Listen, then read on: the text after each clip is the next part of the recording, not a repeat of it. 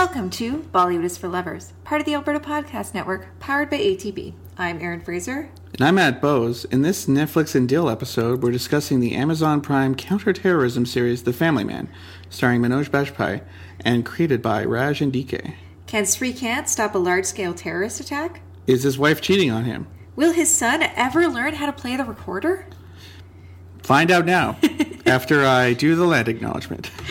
So before we begin, we would like to respectfully acknowledge that we record this podcast on Treaty 6 territory, traditional lands of First Nations and Métis people. It's a great opening. I think our openings are just getting better and better. Yeah. I think all of our episodes are. Yes, we are back uh, with a follow up from our big pilot season battle royale episode to discuss the the show that we were most interested in, The Family Man. So we we binged the first season, and now we're here to tell you about it. It's real good. Yeah, it was really good. Yeah.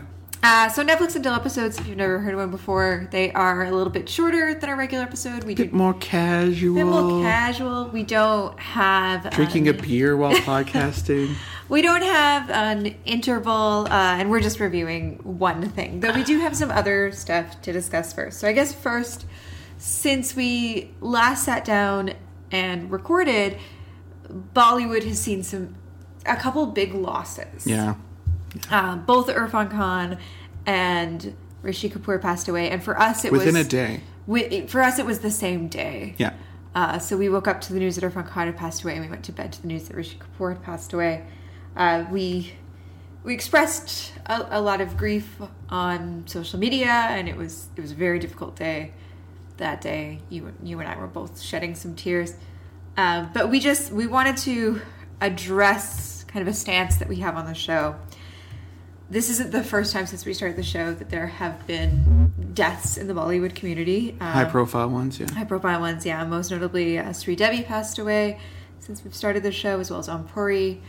Uh, and and we made the decision back then, and we're and we're sticking to it that we are not going to make episodes about a, a person's death. Like right at the time. Yeah, and and we made that decision because it's hard. It's hard to have a critical lens um, towards the work when when you're dealing with grief, and and we just don't feel like it's the right time. And I think you and I also don't want to be driving traffic to our podcast. Um, Off the backs of someone dying. Exactly. Yes. It just that doesn't sit right with us. That is not a criticism of other people who make tribute episodes. I think our space as white white critics within this space, we didn't grow up with Bollywood. These these deaths still affect us. They still ups, they were still very upsetting, but I think we are always trying to navigate that space in a respectful way. Rishi Kapoor especially, because we have seen lots of Irrfan films, Yeah. and Well, you know, I think we could speak critically about what we think of his career as a whole. But Rishi Kapoor, we've mostly seen as kind of an avuncular grandpa type, and can't really speak to his uh, younger days. We've seen Kabhi Kabhie, but not too many other ones. Anthony. And Amar Akbar Anthony. I mean, I loved Amar Akbar Anthony. I thought it was a great movie, but not enough to really have a whole sense of his uh, persona. yeah and so it's just you know we we want to acknowledge these losses and, and we did so on social media and We're doing so now. we are doing so now we we have been criticized in the past for kind of after Sri Devi's death not producing an episode about her we would still like to produce an episode about Sri Devi we had it on the books before she passed away and then decided to to give it some time before we returned to her and now has probably been enough time but we just want to make that clear that It's not that we don't like them or we don't think they're important. It's just we don't want to profit off their deaths by having people listen to our podcast and the advertising. Yes, and and we want we always want to have a critical lens in our analysis of Yeah. of film. You don't want to do a hagiography right afterwards. Although I did see a pretty big piece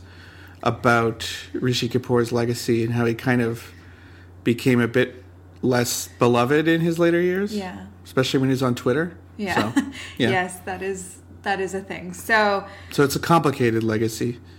yeah, and I and I think this this is always going to be complicated. But at the end of the day, we decided it was our show, and so you know, Yeah, we'll do whatever some of that want. criticism in the past, I've I've I've listened, but I I think we're making the right choice. Hmm. Uh, but we did want to acknowledge that that was terrible. It, yeah. It's very sad. it's very sad. Uh, something else that happened since we last recorded uh, is we caught up with a, we caught up with two shows actually. Yeah, we binged a whole other show. Uh, so we just want to quickly touch on it because it's a it's currently a very hot topic uh, on online, and I think a lot of people who are engaged in South Asian media are are watching this, and that's Mindy Kaling's "Never Have I Ever," which came out on April twenty seventh, twenty twenty, on Netflix. It's created by Mindy Kaling and Lang Fisher, and it stars Maitreyi Ramakrishnan. She's a young Canadian actress. Mm-hmm.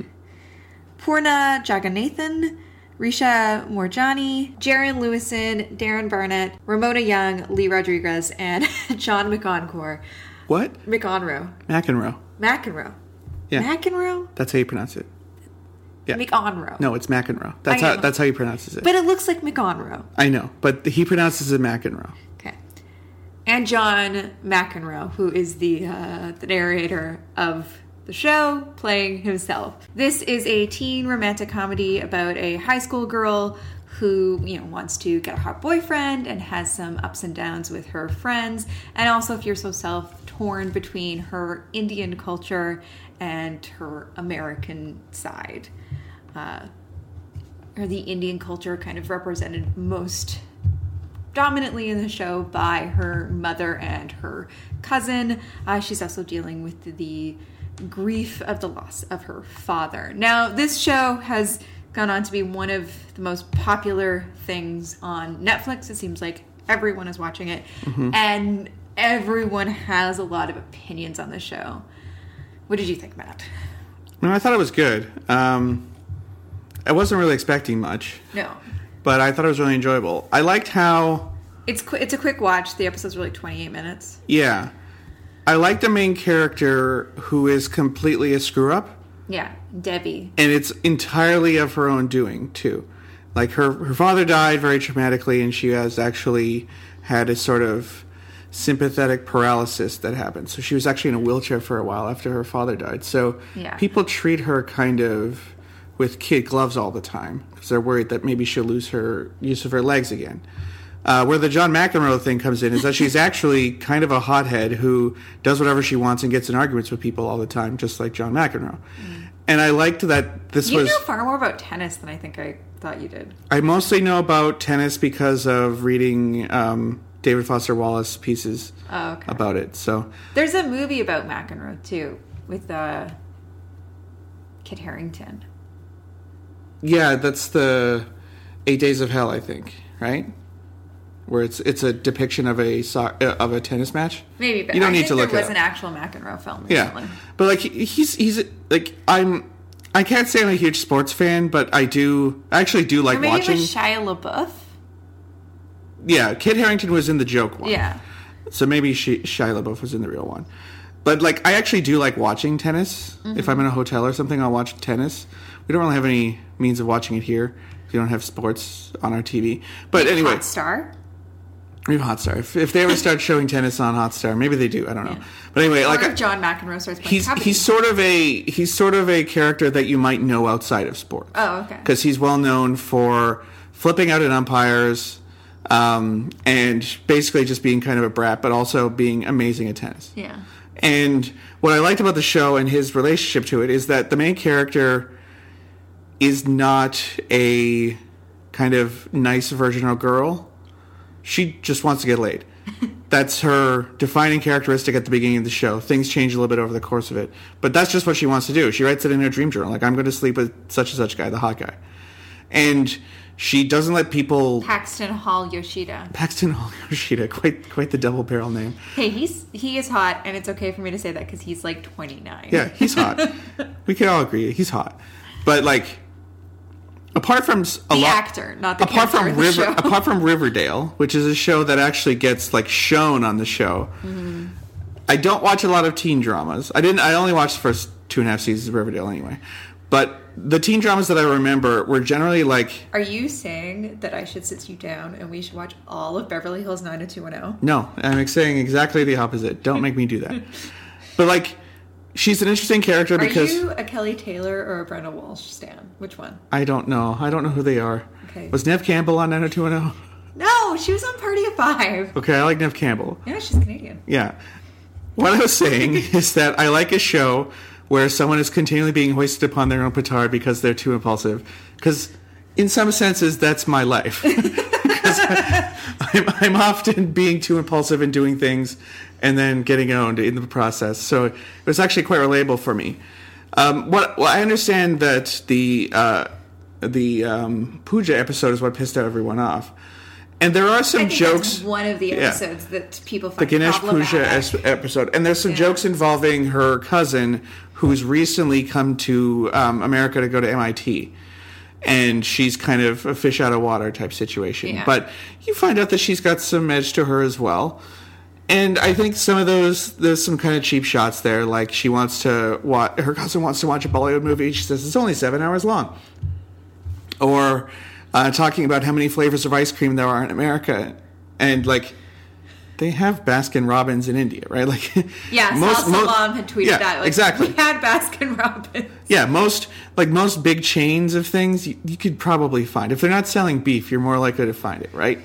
So I, I, I can understand the complaints. It's um, it's very much an upper class NRI existence. Yeah. And really, okay, here's here's where my pers- white person watching South Indian entertainment thing comes in. Um, people were describing it as very ca- casteist, specifically that they're an upper class Brahmin family. But I, you know, apart from the episode with the pundit, I didn't really, can't really tell that. So that's something we'll never notice, right? Um, That's tough for us to tell. We don't notice. I think the signifiers are harder for us to pick up on. Yes. Um, but I, I do think we notice some of that stuff. But as someone who watches a lot of movies, watching movies about upper class NRIs is and TV shows. That's most of them. Yeah. And for teen shows, they teen shows are always about rich people, usually, Yeah. or at least some of the characters are rich, and that's part of the fun is like wondering what it would be like to be a rich kid. I think. And she's not even rich. Like no, but she's pretty well off. yeah, the the other the kind of annoying guy in the show who you'll sort of like later on, he's very sad. He's filthy rich. Yeah. But like I guess her family is not particularly well off. Well, I mean, her mom is a like dermatologist in Southern California. They're doing Yeah. they're doing pretty well. Yeah. Um, yeah, I I've I've read some of the criticism, and and I can't say I disagree with it. Uh, I think that. Um, If someone says it's casteist, it probably is. yeah, I think that the the mom, especially her character, is very uneven. Uh, though I think uh, Poorna Jagannathan, uh, who we've seen in Delhi Belly, uh, is very good. She's very funny, and Her I think character's she- just written inconsistently. yeah, she's the character's written inconsistently, but I think she brings a lot of empathy and depth to, to the character. I especially like when um, Devi and her are, are not speaking when they're really on the outs. Uh, yeah, so She's I she's got great outfits too. I've read The mother. uh, the fashion on the show across the board is pretty fun. Uh, yeah, I've read a lot of the criticis- criticisms, and I don't, I don't disagree with a lot of it. I do, I do kind of roll my eyes a bit at people being frustrated or upset with the Priyanka Chopra comment because I think within the context Yeah. of the show, That was explained. it makes sense. Uh, Devi is not someone who is connected very deeply with South Asian pop culture. No, she's not connected with South Asian culture at all, really. Like she Yeah. goes to the Ganesh Puja kind of thing. part of the show at times. Yeah, like she really does not interact with her own culture at all for the Yeah. most part. There's some stuff with her father that they want to do, and then there's that Ganesh Puja episode. But it's it's really just about an American girl. Yeah, and and the Priyanka Chopra comment comes out in a dream of hers from the mouth of um, The, the boy, guy. the hot guy that she has a crush on, who is um, part Japanese and I, I I think Caucasian. Mm-hmm. And so which his friend doesn't realize. Yeah, it's like, oh, I'm sorry. I, I- I'll have to pay better attention to you going forward. when I think of of attractive or or like sexy South Asian women in the West, I think the two that people are most familiar with are Priyanka Chopra and Padma Lakshmi. Or Sunny Leone. He's probably any any teenager with Fair access enough. to internet is most likely at least somewhat familiar with the works of Sunny Leone. Fair enough. I don't know if the if the show wanted to go in that direction. So uh, I think I think the But she was on network TV. yeah She's she's probably one of the most you know popular Indian people in American culture. yeah. So I think the the Priyanka Chopra made sense for the context. Mm-hmm. Uh, I've also read a lot of criticism that the show is ableist because of the way that It's interesting. Devi was It's- in a wheelchair and couldn't walk. It's honestly kind of a weird like part of the plot because it Yeah. doesn't really matter. and it's played for comedy.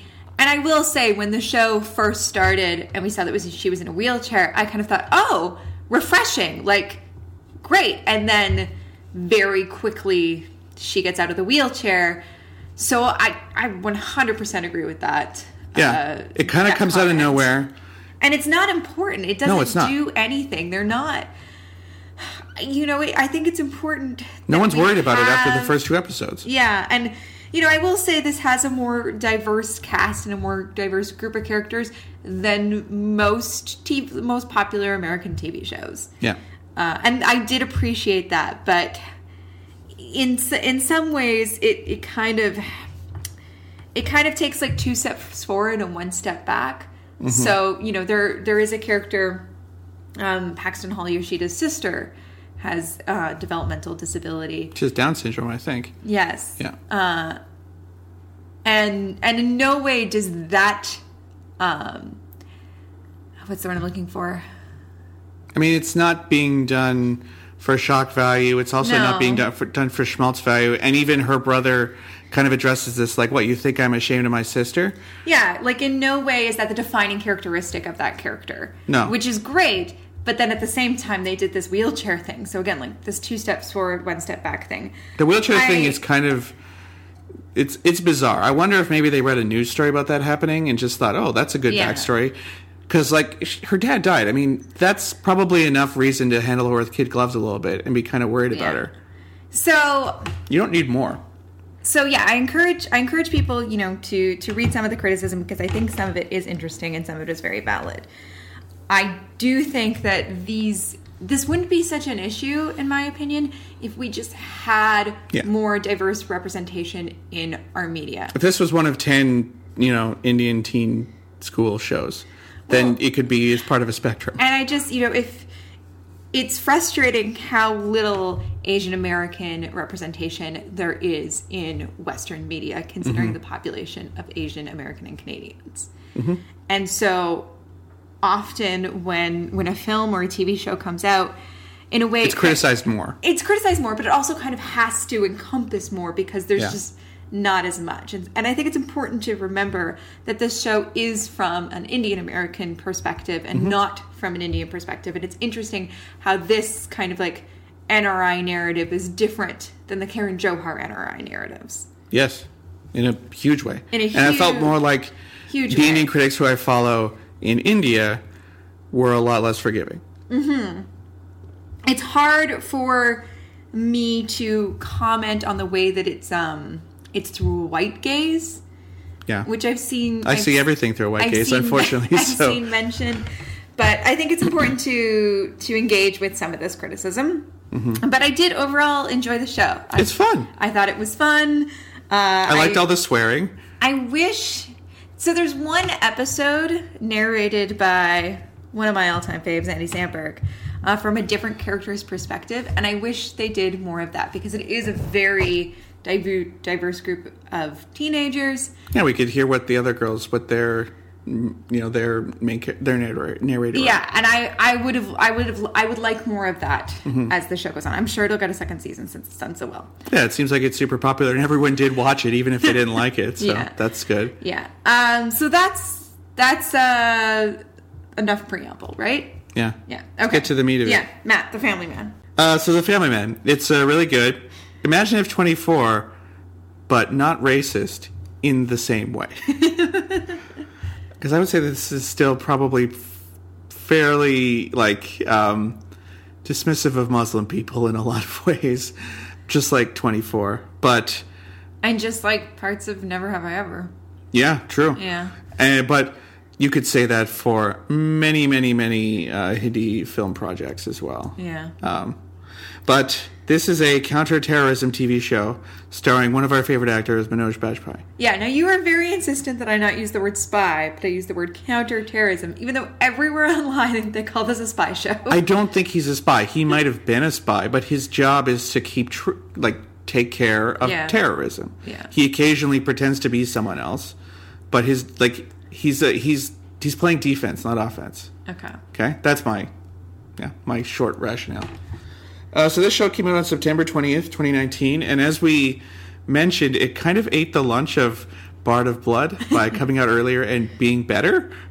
At least based on the one episode of the- Bard of Blood yeah, we watched. Yeah, maybe that one really picks up, but like this was fun from the beginning, and I would say all the way it it got better every episode. I think. Uh, so this is an Amazon Prime show. It's been on for one season so far. There's ten episodes. They're reasonably short, 38 to 53 minutes. You can get through this in quarantine time in a couple days, in non-quarantine time in a couple weeks. I mean, It's the way be, I binge shows, you can get through it in a day easy. yeah, yeah. You've been crushing it lately. Yeah. Anyone want to talk about The Crown? I finally watched it. Yeah, send all your crown stuff to Erin. Uh, so this is created and directed by Raj Nidimoru and Krishna DK. So uh, these are producers who have made some films that we actually liked quite a bit. Uh, Gone Go Gone, um, no Go Goa Gone, uh, A Gentleman, Stree they produced. Yeah. Um, they've what we found with them is that they kind of take Western storytelling tropes and put them in a Hindi film context. Yeah. And I think the marriage works pretty well for the most part. Yeah, they're. I find their stuff very self-aware. Mm-hmm. Uh, I remember, you know, I'd really love to revisit Go Goa Gone. I think they're working on a sequel because I hated it when we saw it, and I think I'd like it a lot more now. I Well, just we think the sci- jokes would land more with me now. We also weren't big sci guys then. So Yeah. I think now that we could see him pretending to be Russian, that's that's pretty fun. yes, and I, I, I'm I'm not a In a- it- zombie fan. th- This is this is before we watched Race and some other kind of like Omkara. no no no, but I'm thinking like camp action type stuff. Oh yeah, Matt. Wait till you catch up with Tanhaji. Okay, yeah, I'm looking forward to Tanhaji, but uh, like that kind of campy action, Bang Bang is another good one. I don't think we'd watched a lot of those before Go Goa Gone. That's one of the first Hindi films I've ever seen. I think it was pretty early on, It was pretty early, yeah. and then I think yeah, coming back to it with context, we might appreciate it more. Yeah. you also don't like stoner things, and there was a lot of that, so that that might be the one The of the things that combination turned of you not off. liking stoner things and zombies. Yeah, so that might have been it. But anyway, Family Man. Uh, the Family Man himself is Manoj Bajpayee. He plays Srikant. Uh, Priyamani plays his wife Suchitra. Uh, Sharib Hashmi plays JK. Uh, Neeraj Madhav plays Musa. Vedant Sinha plays Atharv, who's the son who's learning how to play recorder, among other um, other stuff. Uh, Mehak Thakur plays Dhriti, the daughter. Uh, Sharad Kelkar plays Arvind, the you know suspiciously handsome guy, and Zarab Shiab plays uh, Mary, who's a nurse. So Shrikant works for TASC, T-A-S-C, which is a branch of the NIA. A fictional branch. A fiction, well, that we know of. It might just be super classified. And his uh, Shrikant's job is to essentially um, protect India from uh, terror, both international and domestic. And the show mentions this at the end of every episode, but the the stories are ripped from the pages of the newspaper. So at the at the very end of the show, you see a bunch of the newspaper articles that this is supposedly influenced by. But it's it's uh, various terroristic activities that the Indian government has been up against, and how this you know fictional agency and this fictional man would deal with them, as well as dealing with his home life. And I thought that it melded the two quite well. Um, I I think the story of the wife at home is pretty gripping. Yeah. It's not one of those things where you're just waiting to get back to the action. No. Her story is actually really interesting. The kids are well done. Uh, but this is Manoj Bajpayee's show, and he uh, crushes it. But I think it is really important that it's it's about that kind of like work life balance. It, you know, it finds kind of something rather True Liesy. yeah, rather mundane that we can all kind of relate to, whether you have kids or not. Like, but still, everyone's kind of struggling with that work life balance, and I think kind of executes that feeling, that tension on like a bigger, more exciting scale. It also, do you know what hero perfectly encapsulate this? That I kind of, I'm kicking myself now that I just remembered it. Mm. Spider Man. Spider Man is always torn between having to deal with his family and deal with you know the work of being Spider Man, and then he's never appreciated, which is that's that's the key, right? Like you can never.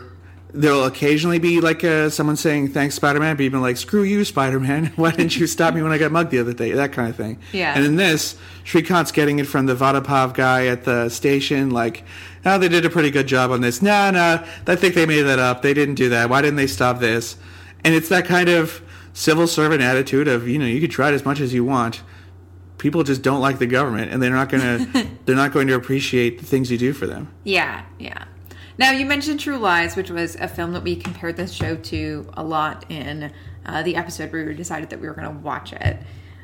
True Lies is one of my favorite films. Mm-hmm. I love it. And I will say that as the show goes on, I think the True Lies elements kind of fall by the wayside. Well, the two stories diverge. Yeah. I don't want to go into too much spoilers, but eventually Shrikant has to leave town for a while. Yeah. And he's off doing a big adventure while his wife is contemplating some life changes. And if you don't have them bouncing off of each other, it's not True Lies anymore. Yeah, and I think also the comedy starts to go by the wayside as the show goes on. Yeah. That's not a criticism. I think the premise is still very good, and I think it kind of goes in a natural, it, it goes to a natural direction. Mm-hmm. One thing that I really liked is that Srikant's not some sort of infallible agent. No, he's too hot headed. He's much like Devi on uh, uh, Never Have I Ever. He just goes off on his own tear whenever he wants. He's- and sometimes it bites him in the ass. Much too hot headed. He has an ego. And also, you see him kind of make a huge mistake in the middle of the show that I think really, the ramifications of that mistake continue to kind of sit with him and, and, and, and cast a shadow over the rest of the show. We should do a on. we should do a spoiler zone because I there's a character that I want to talk about, but I can't Mm. in this part. So in a bit, we'll talk about that person. Yeah. And I I think I just appreciated the the shades of gray that were here with with the approach towards counterterrorism. That the Yeah. show isn't isn't I mean it's still pretty positive towards these guys, but I don't think it's really trying to glorify them like you like an action movie is. Yeah, I guess. Yeah. So the main thrust of the show is that Shrikant, um, in the first episode, he kind of has to capture some Muslim terrorist guys who come into Mumbai, and he have, like two of them get shot, and then one of them he kind of talks into giving up, and that guy Musa goes to the hospital. Um, and this sets into motion um, Mission Zulfikar, which is this pretty detailed mission that a rogue Pakistani general and ISIS and these homegrown sort of uh, terrorist guys have put together to try and, you know, do some bad stuff. I'm not going to say exactly what it is.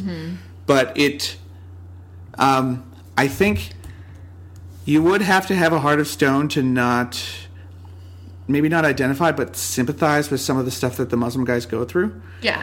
uh, they are routinely just brought in for questioning by the cops beaten for no reason surveilled illegally um, had wiretapped having their uh, belongings touched like the surveillance state is actually pretty harsh to these guys, but it is in, it is in the service of stopping a major attack. So you're asked to that question like what should what should go by the wayside in order to keep the vast majority of people safe.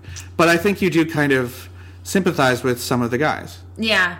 And the show does this while managing to be pretty light a lot of the times. It's it it's an easy watch. Uh, I think it's a lot less alienating and a lot less dense than something like Sacred Games. Yes. I recommended this one to my parents when Sacred Games was initially premiering. My my mom was pretty excited for it because she had seen advertisements on Netflix. And then as soon, I think within 5 minutes of of us watching the show when it finally came out because when she was excited it it, Yeah. it hadn't come out yet i hadn't seen it and we hadn't read the book and within five minutes of the show i i immediately know knew like oh no my parents are not going to dig Nawazuddin this Siddiqui throws a dog off the top of the building in the first like two minutes of the show, so that's going to turn off a lot of people for Sacred Games. yeah it's But it's it's a very dense show. It's very dense. And I think it goes to some places that that take kind of a larger suspension of disbelief Yes. than than this does. Once half the cast is like whacked out on this weird goji drug for most of the if show. you get that far. Yeah, if you get that far, like you have to appreciate that most of the cast is completely off their gourd for half of the show. Yeah. So yeah, that could be tough to take in. And you also need to have kind of a basic understanding of um, the recent history of Mumbai. Yeah. This this is a lot easier to just I think watch It's more globetrotting as well. yeah it's it's just it's a lot it's a lot more formulaic in some ways uh, it's a lot more kind of recognizable i think 24 is a pretty great comparison it's i mean the the action doesn't take place in the same kind of condensed time frame but you know like Might as well. you have a similar thing with jack bauer where you're like following along with him trying to stop this terrorist attack and He's also doing what like, it takes. what's going on with his daughter Yeah. Uh, Um, so I think I think that's a pretty apt comparison, and it's just I think I think there's a level of like you you're always gonna have to suspend your disbelief watching a show like this, but there's kind of like a level of dare I say realism that I think just kind of keeps this keeps this show in check. Yeah. It never goes like full on Mission Impossible. Everything is still kind of pretty believable. people get shot in believable ways. Like Yeah. Shrikant is not soaking up bullets on his way to. He's not John Wick. You No. know, he's he's not a Exactly. superhuman. The action isn't like super powered. it's more like what would actually happen is just two people scrambling and trying to hit each other. yeah, there are some huge coincidences in the last episode that I think Mm-hmm. you have to kind of go with. Uh, but overall, like I think it's a really easy show to pick up. Yeah. Uh, whether you know you're a fan of thrillers and count and, and and like shows about the intelligence community or books or movies about the intelligence community community uh, or you're a fan of bollywood i just think this has broad appeal was what i was getting to Yeah. Um, something that should be mentioned is even though we didn't love Mirzapur and we did love Made in Heaven, Mm-hmm. this shares a similar interest in kind of amazing cinematography. Yeah. There's some kind of wide city shots that you can tell are a drone, but a lot of the time you could tell they spent the money on it because it looks great. there's some great long takes everyone knows how Yeah. much we love long well, takes yeah, that's the other thing I was going to say. Much like Mirzapur, there's some very intensive long takes that might have been faked, but the blocking is amazing. Like there's a gunfight at a hospital. There's um, the gunfight at the hospital is incredible yeah, it's fantastically done. great action set piece Um, I think there's one in an apartment building where they're chasing around. Yeah. There's lots of foot chases, and these are just like impeccably well directed and really exciting and get you into the action. So, yeah, that was the best part of Mirzapur, and it continues with Amazon Prime shows that they look great, are really well cast, and uh, the long takes, like, just directions really on point. It's really like if the story doesn't go to a crazy dumb place like Mirzapur does, like or it just is grueling yeah, like I just found Mirzapur so what's the word I'm looking for? Like it was just it was so mean. Yeah. This is this is just it's so fun. Like while it's dealing with um, you know, a pressure cooker situation and there are some ugly characters on screen. Overall, it's just really kind of fun and light on its feet, even Mm-hmm. when it gets pretty pretty serious. the final episode is pretty dire. It is, yeah. Like the the tension is is ratcheting the whole time, and what's actually at stake is pretty horrifying. So, like they ratchet it up to a really tough level, but without Yeah. what's while still making it watchable. Yeah. Whereas, like, I felt gross watching Mirzapur. Sometimes, yeah. Whereas here, I just felt like, oh, like the stakes are ratcheting up, like it's becoming more serious, and I just mm-hmm. felt kind of more invested. I think my favorite kind of bit character, I don't remember the actress's name, but the character is named Saloni, who Shrikant has a history with. She's she's in mm. charge of kind of the Kashmir part of the show. Yeah. She's like the commander of the unit that keeps an eye on things in Kashmir, and they have a fun relationship. Yeah, and she was just great. cool. I liked her. She had a kind of a Sarah Connor thing going. I love the kids. Yeah, the kids I are good. I love his kids. Yeah, we haven't really talked about that much, but How the kids are really good. How often do we love the kids this much? These, while they have like fun witticisms and stuff, they're not TV kids with like zingers that they're popping off. They do recognizably act like children, And the but they're like cool children that you like. the way that they manipulate their dad. yeah. I, oh god, there's there's a great scene where he's he's going to take them to school, and they like get out of their out of their place. They like get through the doorway, and there's like a really fancy car parked right in the front of front, and they're like, "Ooh, awesome!" Yeah, did And you buy a new car? And then Srikant is like, "Yeah," and then uses like the uh, like the key to unlock the doors Yeah. their His shitty little car.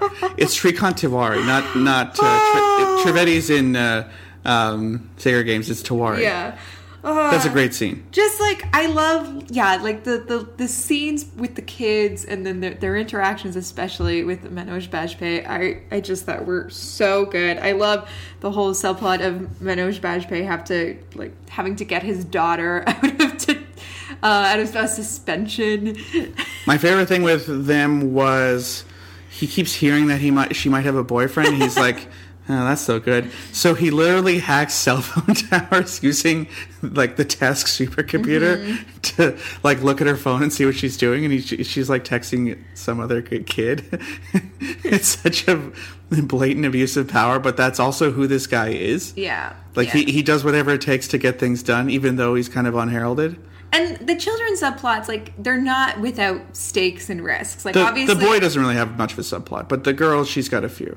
Yeah, and it's again like you like you say, it's not like you're annoyed whenever it goes back to the kids. Like let's Mm-hmm. get back to the action. Sure, it's not. Oh my god, millions of people might die. Um, but I think I think there is enough tension with what they're doing. I know you say not not much happens with the son, but there is like what happens with the son when he's left home alone. I think Oh, right, that's yeah. really Yeah. tense. We should probably go to the spoiler zone now. Well, before we do, I just want to quickly talk about his wife. Okay, So she's her- also really good. yeah, her whole subplot is that uh, you know she she feels like her husband is not all that engaged with her and their family life. She's right. yeah, he's constantly having to run away on an emergency. She doesn't know the kind of work that he's doing. She just thinks that he's like a government office. Yeah. She knows he works for the government, and I think she knows that he's in some co- sort of like security services. Yeah, and like she knows what he used to be doing, but Yeah. she's like, "You're done all that now. Like we don't have to worry about you." Yeah. Uh, and so she takes on a new job at a startup. With Arvind. And Arvin is sexy and Is he? I think he's kind of chunky. Uh, he's I don't okay. know. He's kind of got a dad bod okay. going. She's clearly feeling Arvin, and so the whole question throughout the series is: Is she going to cheat on him? Does she cheat on him? Uh, and again, I think I think the tension with that is done really well. I also love the interactions between between Srikant and her, uh, especially Which there aren't Like, that many, when actually. he's- Like, they aren't in many scenes together, which is the weird thing. Yeah, but they're like arguing over the phone all the time, and then the one time when he's like, "Okay, I'm ready to talk," and she's like, "Well, I don't have time to talk." Yeah. He's like, "What? You know, you always are saying like we should talk, and now I want to talk." Um, yeah, I mean, he does like invade her privacy. I think in a way that's really disgusting, and she calls him out on it. Uh, yeah, I, I don't know. I just I felt I feel like the family aspect of the show is is just as well done as the counterterrorism. Yeah. the intelligence. It's like um, it's like Game of Thrones the books, Mm. where typically when you read a character's story, you're like, "This is really good. I want to see what happens," and then at the end, you're like, "Oh man, I want to see what happens." But then you read the next person, you're like, "Oh, this is good too." The show did not do that very well. There were very boring subplots that could easily have been excised. Anytime they went to Arya, I was like, I'm done. Go back. Arya or um, I think we're in the minority on that, on disliking Arya. Yeah, the Southern Kingdom with the sand snakes and all that. Typically, you could just not have that happen. Um, but anyway, uh, yeah, this each scene you're really interested to see what happens next, and you that's how you keep interest in it. Is if you're going between your A plot, your B plot, maybe a C plot, you legit just want to see them all. Yeah. Do we quickly want to talk about Musa before we go to? Well, I think we need to go to spoiler zone to talk to Okay, Musa. we'll go. we'll go to Okay, spoiler zone. so spoiler zone now.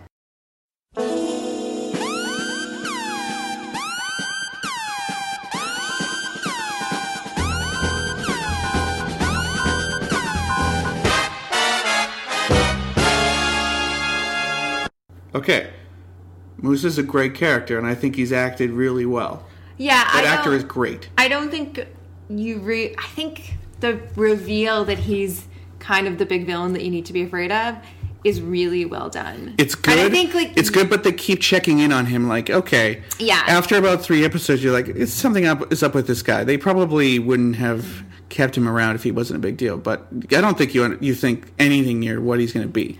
That's true. Like I, I did figure out pretty quickly that he was playing the nurse because Mm-hmm. obviously he was playing the nurse.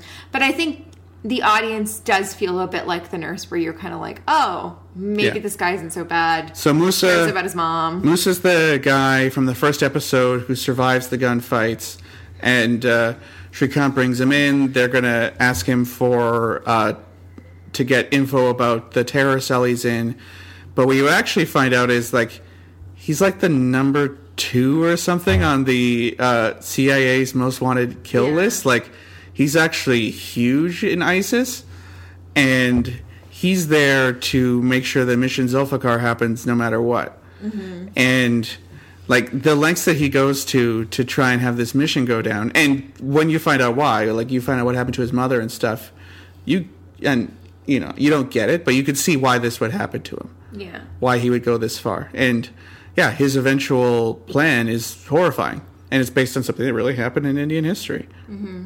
Yeah, um, but I thought that he's a fantastic actor. He's he's kind of got like um, oh, what's his name? Anton from um, No Country for Old Men, the guy that. Uh, that uh, Javier Bardem played Oh, okay, with yeah. the bad haircut who went around Yeah. murdering people. He's kind of got that energy of like this guy's dangerous. 50-50 sh- chance if you make it out of any interaction with him, he'll probably just murder you. Oh yeah, like he he has no empathy. No scruples. No. He just murders not even for fun. He he's like he's not a psycho. Mm-hmm. He's just like a you know by the books ter- terrorist, right? Yeah. Yeah. I thought he was a great antagonist. Yeah, he is good. and uh, Kareem, the other guy, the the bomber, who kind of has a change of he doesn't have a change of heart. They they have an ideological split between them. uh, he's also very good, and you kind of see him in Kashmir being chased by Shrikant, and the the thing about this terror cell is that since it's broken up into terrorist cells, no one that they're running into really has any idea what the whole plan is because they're keeping the information um, in cells, right? It, this guy knows one thing, this guy knows another thing. Really, it's the head bosses back home who might know the whole thing. But um, so Kareem, he's an explosive expert. He goes to Kashmir. He doesn't really know what he's doing there. He gets his orders one day, and then he eventually, he like the audience, realizes what he's going to be doing, and it's a great reveal because we don't really like this guy. He's a bad guy, but he's been mistreated by the cops. Like, kind of get that going. But then even he's kind of shocked at what the plan is. Yeah. So that's great when you could kind of have some sympathy for the devil, sort of thing. You know, Mm-hmm. that's just really skillfully done. Yeah, I think it's really well done. Uh, I was really impressed with the subplot about the uh, the college student who they thought was planning an attack, and it turns out that he was just trying to. He's doing a political protest. Exactly, he was just trying to protest um, by serving these right wing Hindu nationalists beef, Yeah. and and I just I think the way that the that the show And the handled- terrorists had this as like that guy's being hung out to dry as a distraction. exactly, And it's like, damn, yeah, that's that's cold. It, it, oh, it's so cold, and I think the guilt that Srikant feels over this, um, just yeah, it really like that mistake really propels the back half of of the the season. Mm-hmm. He takes even more risks. He knows that something's up, even though from all from He all appearances more it's risks, over. but I also think he questions himself more, Yeah. which is I I think important to that, and and I think the show, I think it's important that that, that they make a mistake, Yeah. and and I think Well, we made a mistake too. Like, you could have put the two and two together and think that maybe this is a political protest, but uh, the show was like using camera angles and things to make you think that he was Kareem the bomber, when in fact he isn't. Yeah, and I think I think it's really We're as easily fooled. I think it's really skillfully done, and I, I don't think that subplot is over yet because his girlfriend is really kind of Well, she has direct evidence that he was assassinated Exactly. for, you know, not amazing reasons. exactly. But yeah, I think the the shades of gray that that subplot brings in uh, is really important. And also it doesn't seem like Shrikant really. He's a vegetarian, but I don't think He's a He- vegetarian at home. he's a vegetarian at home. He eats he eats stuff out in in the field, but like he might. It's his job to protect the government from things like this. But he does want to own up to it. But he's in charge of like stopping bombs and things. A political protest. I don't think if he knew that that was happening, he wouldn't have put as much work into it. Like he he might have agreed. I don't know. Like he seems pretty sh- horrified by the. They would uh, have shot the guys. well, like Yeah. he, he seems horrified when they find out, like, oh, these uh, Muslim kids before were chopped up on suspicion of having beef, and this politician was raising people's ire. Like he seems as horrified as Kareem was. and they're reacting to And the cop who uh, brings the, the Muslim kids in for questioning and beats them up, he's just like, yeah, this guy, I don't want to be like that guy at all. That's awful. He's abusing his power. Yeah. And and the protesters are reacting to an incident where a couple of men were murdered because they were suspected Mm-hmm. of transporting beef when they weren't. Yeah, and this is presumably something that happened in real life and was used for the show. Yeah. So yeah, I just I thought that was a very powerful subplot. I'm interested to see where that will go. And and I think the the guilt that Srikant feels over it is is very palpable. Mano, Manoj Bajpayee is great. Mm-hmm. It's a good show. I Um, liked it. Yeah, eh, let's not talk too much about the ending, but it has a pretty great cliffhanger, eerily similar to another show that we've seen. Yeah, it is a little similar, but Yeah. yeah. Cool. So, spoiler zone over.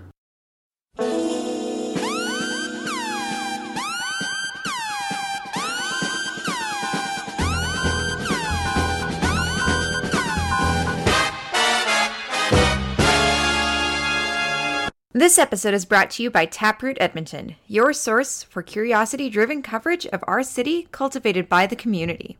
Taproot is proud to publish original journalism. Some stories are prompted by questions asked by Taproot members, others grow out of the concerted attention that Taproot's writers pay to topics such as local tech, food, or business. Taproot was also happy to support a season of Let's Find Out, answering Edmontonians' questions about how humans and nature shape each other. Members make it possible for Taproot to pay journalists while distributing these stories for free. If you would like to help put more such stories in the world, become a Taproot member at taprootedmonton.ca. With Pod Power, ATB is making it possible for us to amplify the voices of Albertans and Alberta podcasters. This episode, we're getting giving a Pod Power shout out to the Shared Mic. The Shared Mic is Edmonton's first unscripted intergenerational podcast. The show connects two people of different ages and stages to interview each other about shared life experiences. It's hosted by Age Friendly Edmonton, a partnership between the City of Edmonton and the Edmonton Seniors Coordinating Council. Find the Shared Mic wherever you get your podcasts or at thesharedmic.blubrry.net. Blubrry is spelled B L U B R R Y. Again, that's thesharedmic.blubrry.net. Well, that brings us to the end of this episode of the podcast, Matt. Yep. We will be back in two weeks. What are we going to drink, Matt? We are going to continue our look at Anil Kapoor films. So we're going to check out some 90s movies of his. Uh, ones we haven't seen already. Yeah. Because we've seen. And haven't discussed. and haven't discussed because we've seen Lamhe and Taal, and Yeah. those are like two of his big ones. So we got to find some others. Uh, we have a question on our Twitter, Mm-hmm. so if you see this, respond to that with some more '90s picks that you want, um, specifically '90s, yeah. because we'll do 2000s, 2010s after. Yeah. But yeah, I'm looking forward to it. And uh, thanks everyone who voted in our poll on what movie Matt should catch up with for our mid-year review episode that's coming up. We will still be doing a mid-year review episode. Will actually be easier this year than past years. Yeah. Because of the pandemic, there's less to catch up with. Um, but Bhoot, part one, The haunted, ship. one. Pa- it's a part one. It's a part one. Oh shit. um, yeah. Why is this movie not called Das Boot? I'll never know. Yeah, uh, I'm excited that you're going to watch that as well as uh, Thappad and Tanhaji. So yeah, that'll that'll be after. Oh look, we're we're giving away more than one episode at a time, Matt. Yeah. Uh, but first, Anil Kapoor. That will be in two weeks. In the meantime, Matt, how can people keep up with the show? At Bollywood Pod, Twitter. At Matt underscore B O W E S, Twitter. I'm at Erin E. Fraser, E R N E F R A S E R. Facebook.com slash Bollywood for Lovers. Bollywood is for Lovers.tumblr.com. Uh, rate, it, rate and review us on your favorite uh, listening platform. We like Apple Podcasts, but whatever you like. Yeah, we read our Apple Podcast reviews on air. We haven't had one in a while, so it'd be great to get one. It would really cheer us up in the middle of the global pandemic if really someone gave us a review. Uh, Just to tell that someone's listening, you know? while you're there, you can subscribe to our other show, our other show, my other show. Your show. other show. I've only been on that Uh, show once. Yeah, that I do with Paul Matwychuk called Trash Right in the Movies. We are recording an episode right away here on reincarnation, so very Bollywood plotline. Um, we're going to be discussing birth and uh, Heaven Can Wait. Uh, yes, we also want to say thank you to Becca Dalkey for our artwork. Mm-hmm. Wish we. Had I don't re- think Tuffy would ever do a terrorism. I would hope not. He's a fine dog. I would hope not. Uh, uh, yeah, that's it. Okay, bye.